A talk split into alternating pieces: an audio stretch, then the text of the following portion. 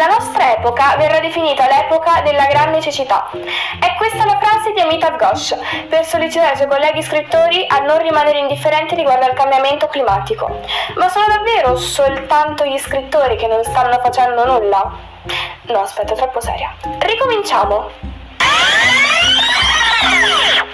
Ciao, siamo cinque ragazzi. Carmen, Martina, Carola, Jordan, E quello che vi avevo detto all'inizio non è falso. Sta accadendo qualcosa di davvero molto grave sotto i nostri occhi, solo che nessuno se ne sta accorgendo e non sta facendo nulla. Abbiamo deciso di trasportarvi in un'altra realtà, al di fuori dell'Italia, e abbiamo scelto l'India. Ora, lo chiedo a voi, un po' di brainstorming. Qual è la prima parola che vi viene in mente se sentite dire India? mm, i Sari, la Silicon Valley indiana, il Taj Mahal, Ok, giusto, sono risposte molto valide, ma di solito ciò di cui andremo davvero a parlare oggi, ovvero il cambiamento climatico. A proposito, off topic, l'India ha raggiunto picchi di 60 gradi. Cioè, vabbè. Comunque, in questo 2021, ma siamo nel 2022. vero, ma questo tu non glielo dire, dicevo, in questo 2021 sono davvero tanti gli eventi che hanno contribuito a diffondere questo messaggio, l'ambiente, cosa sta accadendo. Sì, però adesso Carmen toccherebbe anche a me, eh? Effettivamente, giusto, vai pure. Grazie, grazie mille Carmen. Sappiamo che oggi l'India è il terzo paese inquinante al mondo. Come stabilito alla COP a Glasgow il 1 novembre del 2021, non riuscirà a diminuire le proprie emissioni di fonti non rinnovabili di energia entro il 2070 e non riuscirà a portare al 50% invece le energie pulite. Una data ris- molto diversa rispetto a quella degli altri paesi. Perché permetterglielo? Inoltre il primo ministro indiano Narendra Modi ha stabilito che entro il 2030 introdurrà una vasta percentuale di fonti rinnovabili di energia.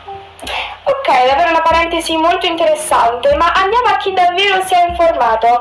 Carla, sai dirci qualcosa di più riguardo questo argomento? Il primo ministro dell'India, Narendra Modi, ha annunciato l'obiettivo emissioni nette di carbonio pari a zero entro il 2070, affermando che l'economia indiana diventerà carbon neutral in occasione del vertice sulla crisi climatica COP26 a Glasgow il primo novembre. Modi ha annunciato che entro la stessa data il 50% del fabbisogno energetico del paese proverrà da fonti rinnovabili. Modi ha però chiarito che gli impegni di riduzione delle emissioni da parte dell'India e di altre nazioni in via di sviluppo richiederebbero finanziamenti da paesi che sono ricchi ed emettitori storici. Il premier indiano ha anche dichiarato che l'intensità di carbonio dell'economia indiana, ovvero la quantità di beni prodotti per unità di energia, sarà ridotta del 45% entro il 2030, incrementando tale obiettivo che era stato posto al 35%. Al momento non è stato però fornito un piano dettagliato per raggiungere l'obiettivo posto per il 2070. Modi ha però sempre però chiarito che gli impegni di riduzione delle emissioni da parte dell'India e di altre nazioni in via di sviluppo richiederebbero finanziamenti da paesi che sono molto ricchi e soprattutto che sono stati degli emettitori storici. Quindi l'India si aspetta anche che i paesi sviluppati mettano a disposizione un trilione di dollari come finanziamenti per il clima il prima possibile, ha affermato il premier indiano, calcolando anche che una cifra che è 10 volte superiore all'obiettivo annuale di finanziamento del clima che è stato fissato dai paesi ricchi. Quindi la data prevista da Nuova Delhi supererebbe di due decenni il tempo limite posto dagli scienziati per evitare impatti climatici catastrofici. Ok, davvero molto molto interessante. Non so voi, ma da queste affermazioni a me sembra che l'India eh, stia provando a rimettersi in carreggiata. Comunque è sulla buona strada. Poi a me sembra la classica che è intelligente ma non si applica, no? Che ha la teoria però non mette in pratica. E quindi ecco, in fondo tra il dire e il fare c'è di mezzo il mare. Quindi mh, riuscirà davvero a rispettare queste affermazioni? Chissà, chissà. Andiamo però all'altro grande evento appuntamento di quest'anno, ovvero il G20. Martina, Eva, sapete dirci qualcosa di più? Sì, Carmen, però così metti troppa ansia. Eh, giusto, hai ragione. 3, 2, 1, puoi partire. Ok, tra gli obiettivi di G20 c'è quello di mantenere la temperatura al di sotto dei 2 gradi. Inoltre, investimenti in energie rinnovabili e tecnologie a basse emissioni sono ritenuti un'opportunità di crescita economica.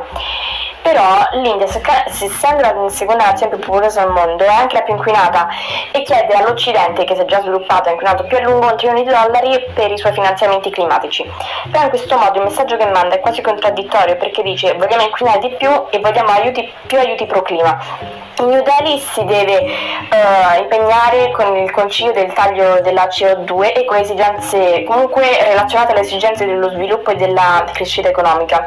Per questo la riuscita del carbone slitta direttamente al 2070 e non si impegna nemmeno a tenere la temperatura sulla soglia dell'1,5 gradi. Il paese quindi purtroppo deve fare i conti con un'economia basata sul carbone, sul trasporto su strada, sulle coltivazioni intensive. Per questo è molto difficile conciliare il controllo di emissioni quando ci sono altre priorità come quella dello sviluppo. Ok, giusto. Queste sono le prime affermazioni fatte. Ivan, eh, sai dirci qualcosa di più? Cosa ha fatto il G20? Quali sono stati proprio le sue priorità e i suoi obiettivi? Ha riconosciuto il legame tra ambiente e povertà. Gli interventi più significativi sono stati collaborare per diffusione delle energie rinnovabili, aiutare i paesi più poveri transizione ecologica, destinata, destinare fondi per la lotta al cambiamento climatico.